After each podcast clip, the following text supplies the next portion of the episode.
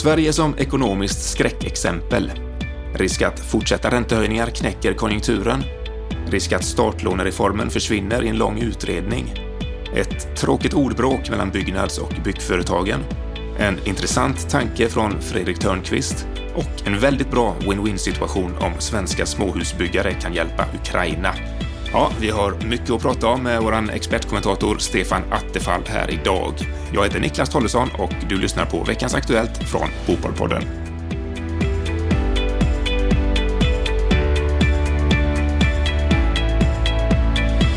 Vi börjar med eh, räntebeskedet. Eh, när vi spelar in det här så har det gått en och en halv timme ungefär sedan Erik Thedéen kom med sitt första räntebesked som riksbankschef.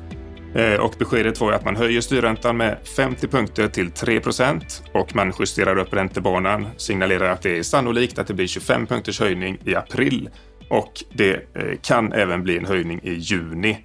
Eh, ett något hökaktigt besked det här. Börsen reagerade initialt inte speciellt mycket inte heller fastighetsbolagen vars aktier ju är räntekänsliga reagerade så mycket. De var ner en del redan före det här beskedet.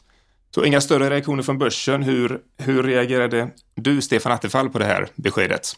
Nej, men just att det inte blir några reaktioner på börsen är väl just eh, signifikant när det är förväntade utslag. Det här var ju vad marknaden räknade med, att det skulle bli en höjning med 50 punkter.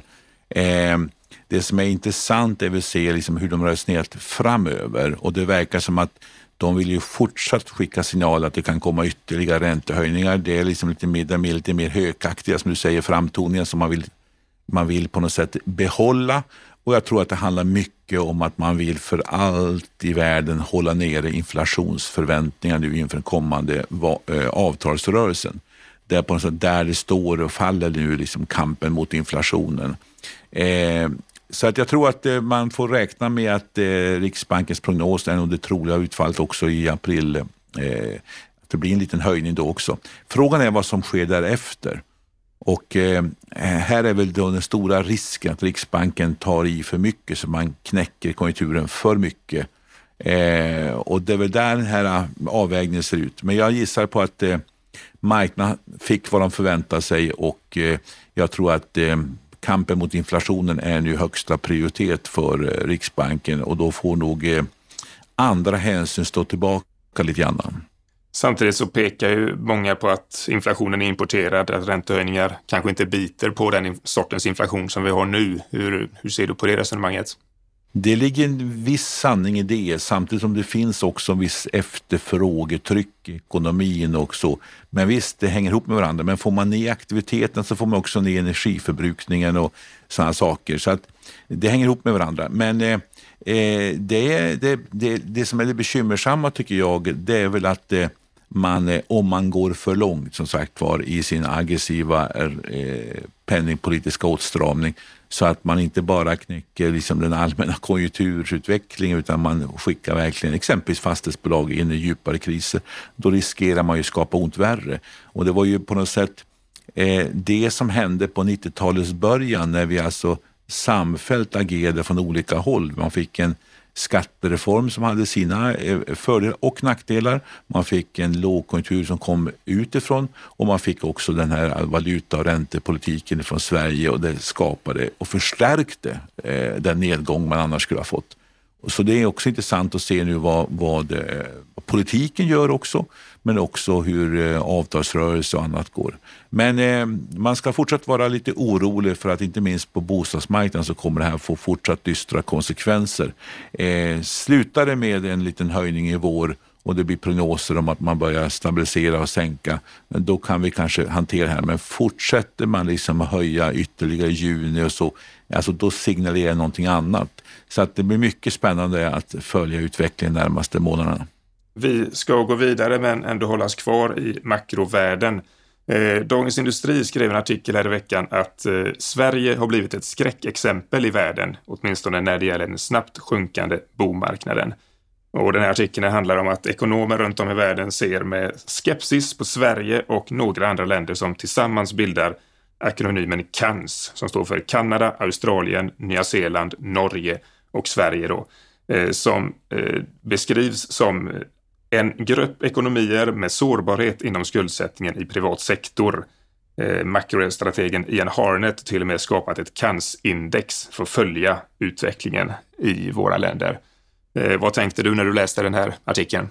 Ja, jag tänkte först, eh, vad grundar man sig på? Vad mäter man för någonting? Och det får man ingen information om.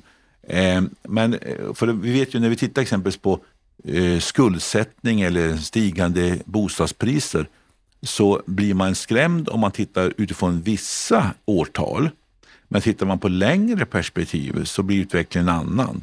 Jag, menar, jag har sett många som tar sitt avstamp i 90-talets mitt för att fånga bostadsprisernas utveckling. Då får man en dramatisk höjning, men då glömmer man bort vilken dramatisk fall det var bostadspriser också i 90-talskrisen. Så vad är det du mäter för någonting? Det andra man glömmer bort att ta hänsyn till tycker jag det är att Sverige är ju sammantaget ett ganska mycket av ett bostadsägarland. Alltså vi har en hög andel ägda bostäder. Då blir också privata skuldsättningen högre än om man hyr sina bostäder. Sen ska vi också komma ihåg att eh, i, i Sverige har vi också haft stigande tillgångsvärden. Alltså hushållen är ju rikare.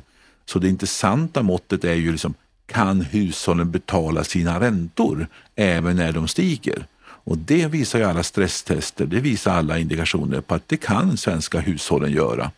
Så att eh, man ska vara orolig, men man ska vara orolig på rätt sätt och inte, inte skrämmas. Eh, så jag tycker den här typen av index och sätt att mäta eh, tyder på att man tittar på vissa variabler men glömmer se helhetsbilden. Det är väl så att om man jämför olika länder runt om i världen så ser bostadsmarknaderna helt olika ut beroende ja. på hur de är uppbyggda och då då blir det lätt att man blandar ja. äpplen och päron. Men, men en poäng som finns här också, vi har en ganska hög andel eh, rörliga lån. Ja, det beror på att vi har ju riggat vår finansmarknad så att för hushållen har det varit rationellt att ha eh, rörliga lån. I andra länder finns ju andra system där både Staten har gått in med olika typer av eh, åtgärder men också bankväsende eller man har haft olika Bausparkasse i Tyskland där man binder lånen på längre tid. Och skulle du rigga systemen så att det är lätt att bryta ett bundet låneavtal så att man kan, exempelvis om jag ska flytta, jag kan lätt komma ur det då eh, och inte betala skyhöga ränteskillnadsersättningar. Det är klart att då skulle ju många fler hushåll binda sina lån för att skapa trygghet. Vi ska gå vidare, men eh, hålla oss kvar lite grann vid det här med skuldsättningen.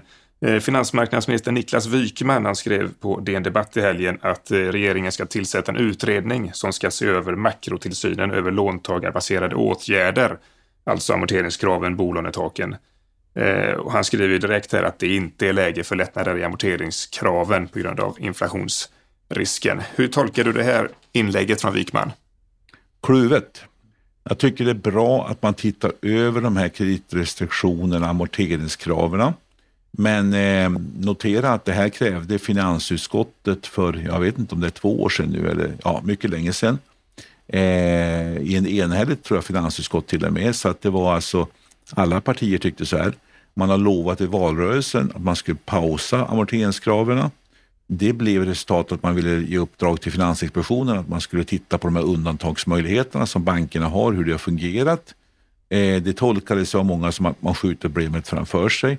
Nu kastar man in den här utredningen eh, med eh, ja, bra i grunden, men det här kan ju också bli ett resultat att man skjuter på alla möjliga åtgärder. Exempelvis det färdiga förslag till startlån som är utrett, som är remitterat och där man jobbar med det på regeringskansliet. Eh, jag är rädd för att man skjuter den reformen framför sig ytterligare ett till två år i avvaktan på den här utredningen. Så att det kan bli ett ska vi säga, sätt att skjuta på att man inte vidtar andra åtgärder och då är det här en, en, en mycket negativt initiativ från finansmarknadsministern.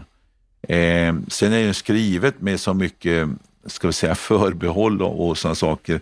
Det verkar som att man argumenterar för att ungefär till Finansinspektionen och Riksbanken bli blir inte arga på oss för att vi tittar över det här. Eh, vi tycker ju att ni egentligen har gjort allting rätt. Eh, alltså det blir en slags urskuldande argumentation som blir lite kanske eh, fånig. Men det är bra i sak, men kommer betydligt för sent tycker jag. Eh, skulle förra regeringen ha tagit initiativ till och låt det inte bli en ursäkt för att exempelvis inte införa en startlånesystem som skulle kunna vara ett sätt att eh, skapa en ventil för människor som har, eh, är kreditvärdiga, har fasta inkomster men inte har ett kapital som krävs för att kunna köpa sig en bostad för att de ska kunna komma in på den ägda bostadsmarknaden. Eh, den reformen tycker jag inte får sinkas av detta men jag är rädd för att det kommer bli precis det fallet. Den förra utredningen den landade på Finansinspektionen. Vem, eller vilken typ av person kommer den här utredningen att landa på tror du? Eftersom man gör det i form av en sån här utspel så tolkar jag som att det blir en fristående utredning. Det blir inte en myndighet som får göra det utan det blir en, en SOU, alltså Statens offentliga utredningar. Jag misstänker det. Jag kan, man kan inte vara helt säker. Det står inte uttryckligen så. Men jag tolkar det så och då blir det alltså en, en egen utredare och det är det som jag tror kan vara fördelen också med det här. Eh, man ska inte lägga det här på de myndigheter som själva har byggt upp och administrerat system utan låta någon oberoende. Men vem det blir, jag hoppas ju på att det blir någon ekonom typ John Hassler eller så, någon, någon fristående ekonom som vågar att göra en egen analys och inte bara springa efter Finansinspektionens och Riksbankens eh, tidigare agitation, för det blir ett cirkelresonemang till slut. Utan någon som har auktoritet och vågar göra en egen analys av läget beskriva problem och också komma med, med förslag till åtgärder. Eh, så att det behöver vara den typen av människa, men jag är inte så säker på att det blir det. Eh, men eh, jag hoppas. Det är mycket utredningar inom politiken och nya, den nya regeringen har inte bara tillsatt nya utredningar, de har också lagt ner några stycken. Bland annat den här om statligt byggbolag som tillsattes i somras och man har även lagt ner Erik Pellings boendesegregationsutredning Eh, men trots att den utredningen nu är nedlagd så har man ändå kommit med en drygt 80-sidig rapport om segregationsutmaningarna med bland annat redskap som kommunerna skulle kunna använda sig av. Eh, hur ser du på detta? Ja, alltså den där utredningen som Erik Pelling, kommunstyrelseordförande och socialdemokrat från Uppsala fick den eh, var jag inte förvånad över. Den, brukar, den typen av utredningar brukar eh, bli antingen nya direktiv eller så läggs den ner och så tar man egna initiativ. Eh, det, eh, sen finns säkert mycket gott i den här utredningen och en del ska säga, kunskapsmaterial sprider man ju också i den här rapporten man nu gör. Eh, så det finns eh, någonting för, att, för andra att ta vid också ifrån. Eh, och där finns en hel del saker. Sen hade direktiven till utredningen var relativt smala och hade, behöll, innehöll en del delfrågor, men kanske inte det stora grepp som jag skulle önska om man skulle ta upp en utredning om boendesegregation. Men eh, det finns också en del intressant att anmärka mot i den här rapporten. Jag ögnar den lite grann. Eh, och det finns en slutsats eh, som man drar eh, i ett resonemang på slutet Eh, då står det så här exempelvis så här, skulle alla exempelvis ha samma inkomst skulle socioekonomisk boendesegregation inte finnas. Alltså återigen, skulle alla ha samma inkomst skulle inte segregationen finnas när det gäller boendet. Det där vill jag påstå är fel. Eh, Veidekke HSB hade ju beställt av Evidens en utredning om boendesegregation som kom och presenterades ju bland på Bo på Live-eventet. Eh, där drog man just motsatta slutsatsen. Varför det? Jo, om du ger alla människor, ta exempelvis ett, ett av de så kallade områdena byggda på 60 och 70-talet med bara hyresrätter och så ger du alla människor där exakt samma inkomster. Kommer då segregationen försvinna? Nej, därför att beståndet, bostadsutbudet, är faktiskt givet. Arkitektur från 60 och 70-tal som vi vet att många människor i Sverige inte föredrar det är lägenheter i bara hyresrätt, också storleksmässigt, tvåor och treor och vissa fyror.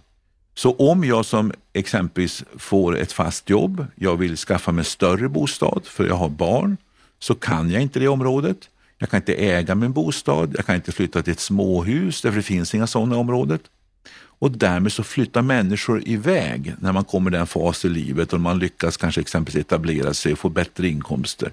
Det är också oftast i samma standard också på de här lägenheterna vilket gör också att det finns ingen möjlighet att skaffa sig en bättre lägenhet eller så. Alltså drar man vidare och in flyttar nya människor med svag förankring på, på bostadsmarknaden. Men du får framförallt en skiktning i ålder, livsstil, levnadsförhållanden, ekonomi. Så att man får inte en ska vi säga, utjämning mellan olika stadsdelar. Tvärtom så söker sig då människorna till stadsdelar som har en högre prisnivå, som är mer attraktiva. Eller man får chans att äga sin bostad. Så att det handlar också om bostadsutbudet. Och det här är på något sätt, eh, enligt min uppfattning, socialdemokratins svaga ögon. När man inte ser att exempelvis att ombilda till ägande kan vara bostadsrätter eller ägarlägenheter eller bygga mycket mer av nytt när det gäller småhus i anslutning till sådana här områden. Det, det, krävs också, man måste förändra strukturen i de här områdena, skapa en attraktivare boendemiljö, breddat boendeutbud, bostadsutbud.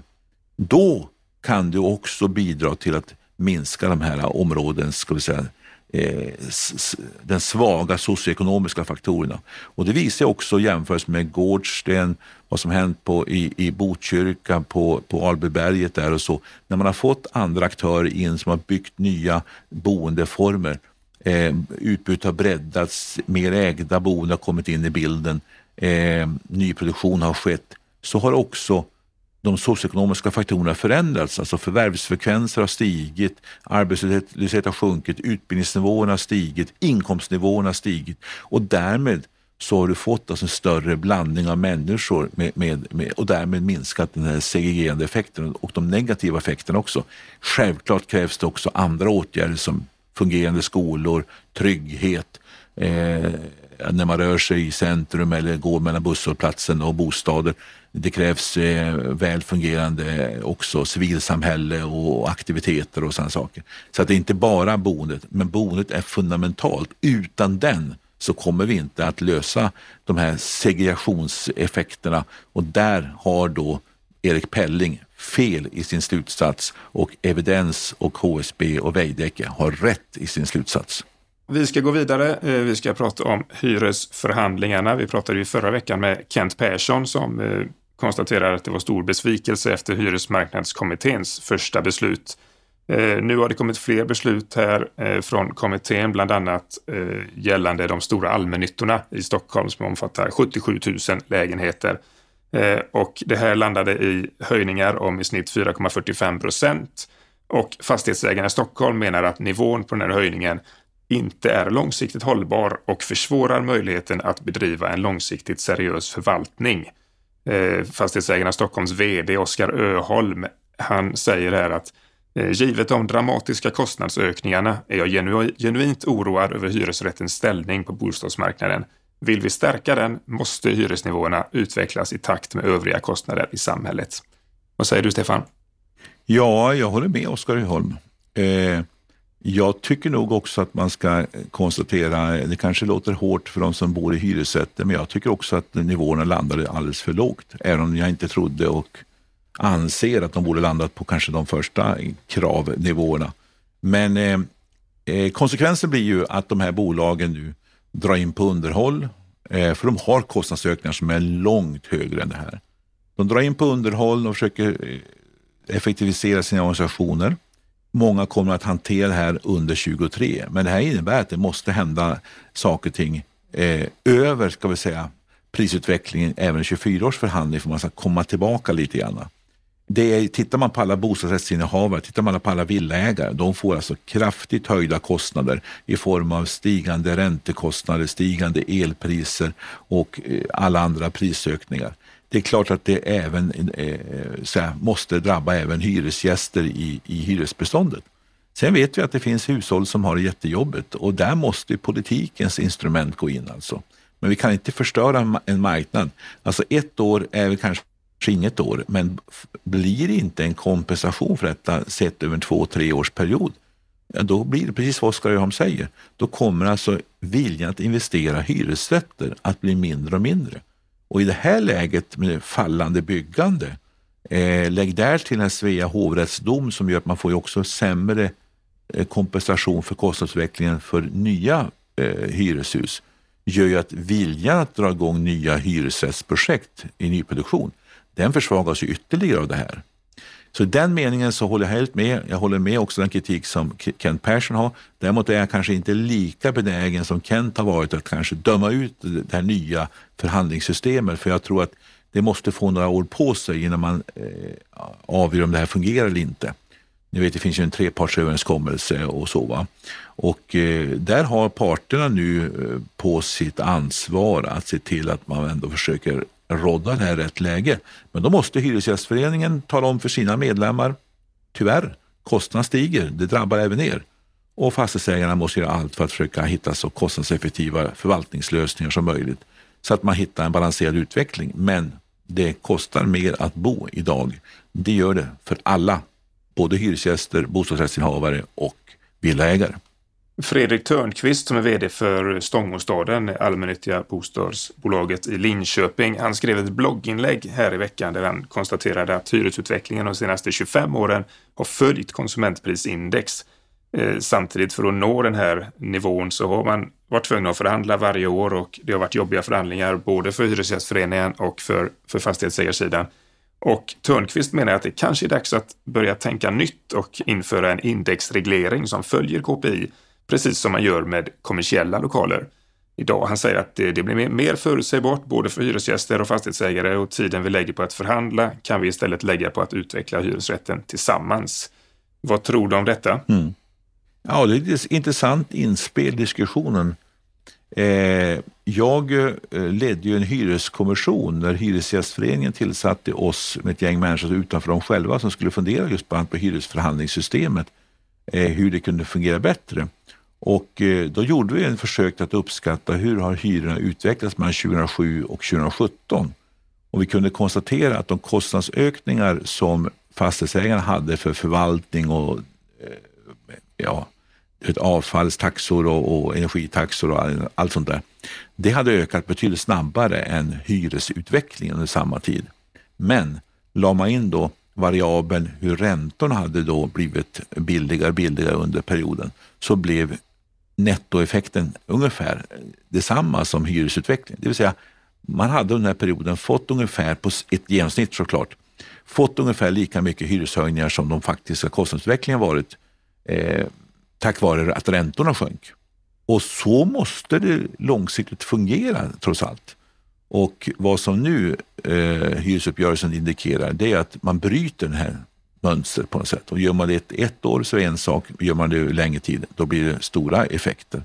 Eh, Fredrik Törnqvists idé är ju mycket intressant inspel att ha det som en grund eh, styrådra kanske för hyresförhandlingar. Men som sagt det här är ju, i den svenska modellen så är det här parternas uppgift att hitta här lösningen. Så att eh, det kan ju vara någonting som både allmännytta och eh, allmännyttan för in i förhandlingarna. Jag tycker det, det, han har en poäng i det här med förutsägbarheten, för det är det stora problemet. Alltså man vet inte riktigt hur utfallet ska bli.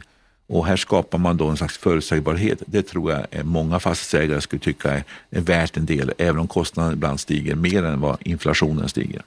Vi får gå vidare här. Vi har en hel del att beta av idag och eh, vi såg här igår att eh, fackförbundet Byggnads de meddelar att de lämnar projektet Sund konkurrens och schyssta byggen.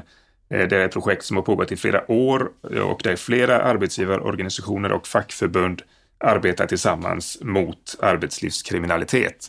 Men nu lämnar Byggnads och förbundsordföranden här Johan Lindholm, han säger att formatet sund konkurrens har blivit en form av whitewashing för att bygga image hos de företag som tjänar pengar på att anlita fuskande och kriminella företag som underentreprenörer.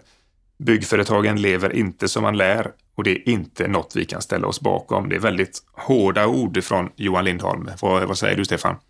Ja, jag tycker det är jättetråkigt att det här samarbetet avbryts. Eh, jag tycker det är tråkigt därför att det är lätt också utveckla sig ett ordkrig mellan eh, byggföretagen och Byggnads i de här frågorna. Det är helt uppenbart att eh, den otålighet som eh, Byggnads ser hos byggföretagen finns det visst fog för. Det vill säga att man måste göra mer, man måste göra mer alltså, gå djupare in i problemen, man måste driva det ännu mer offensivt. Det finns mer att göra från byggföretagens sida. Där kan han kanske uppleva en viss frustration som kan vara en viss berättigande. Men det som Claes Thunblad också skriver en kommentar till detta är också korrekt. Det vill säga ett av de stora problemen vi har, det är alla företag som skriver hängavtal med Byggnads och sen struntar man att följa reglerna och Byggnads inte följer upp dem tillräckligt ofta, tillräckligt mycket eh, för att se till att man verkligen lever upp till sina avtal. Och likaså de företag som inte har kollektivavtal och som inte heller har några medlemmar i Byggnads på arbetsplatserna. Eh, det har inte Byggnads på något sätt riggat sin organisation för. Utan man håller fortfarande på att lägga stor kraft på hur man ska eh, diskutera eh, ackord på, på, på, på traditionella bygg bygger med de traditionella svenska företagen och så hittar man något fel i MBL-överenskommelsen så kan man få 50 000 i skadestånd. Alltså det läggs mycket energi på den typen av frågor istället för på det här som är stora utmaningen. Så min, eh, mitt budskap är nog att byggföretagen har mer att göra, behöver jobba ännu mer effektivt med frågorna. Men Byggnads har också mer att göra och de borde inte slänga skit på varandra utan just enas i det här gemensamma arbetet. Därför är det tråkigt att de nu lämnar det här samarbetet. Eh, vi ska gå vidare och eh, kika på ett stort reportage som Fastighetsnytt gjorde i veckan som handlade om svårigheterna med att bygga småhus i Stockholm. Eh, man vet ju att sju av tio vill bo i småhus, men det byggs ändå väldigt få runt storstäderna. Professor Hans Lind nämner också att han ser samma tendens i de snabbt växande städerna i Norrland som, som Skellefteå, Luleå. Eh, Hans Lind han vill ställa högre krav på kommunerna och få dem att avsätta mark för småhus. Han säger att det, det går att konstruera ett system där staten inkluderar småhus i bostadsförsörjningslagen för att sedan diskutera sanktioner och bidrag beroende på hur reglerna följs. Eh, hur känns det, tycker du, att lagstifta om att bygga småhus? Ja, uppenbarligen har vi byggt alldeles för lite småhus, både utifrån behoven och, också som andel totala bostadsbyggandet är orimligt låga nivåer och vi bygger mindre exempelvis än vad Nederländerna gör som andel av bostadsbyggandet fastän de har ju mycket eh, svårare att få ta på mark än vad vi har i Sverige.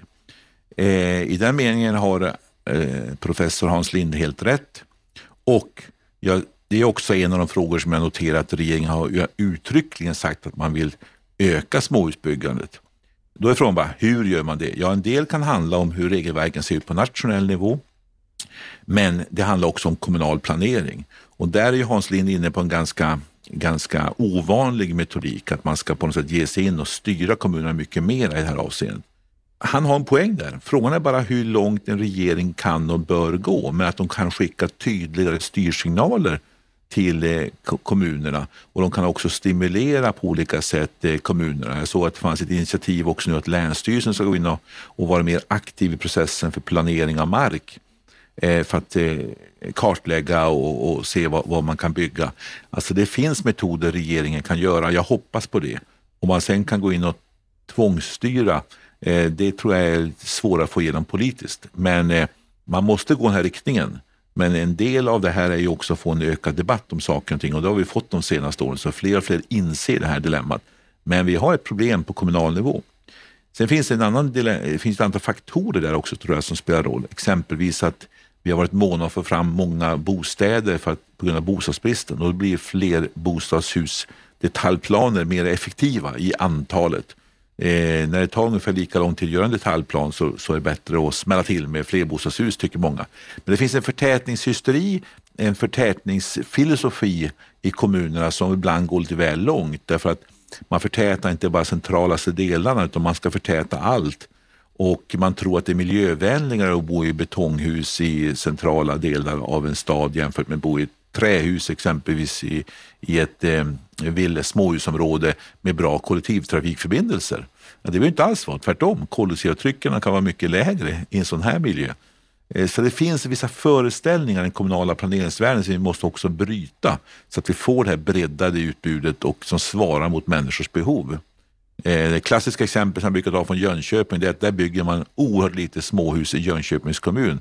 Medan eh, Habo inte minst och Vaggeryd, där byggs så mycket småhus. Ja, det innebär ju att då ligger folk och pendlar och kör bil på vägarna istället.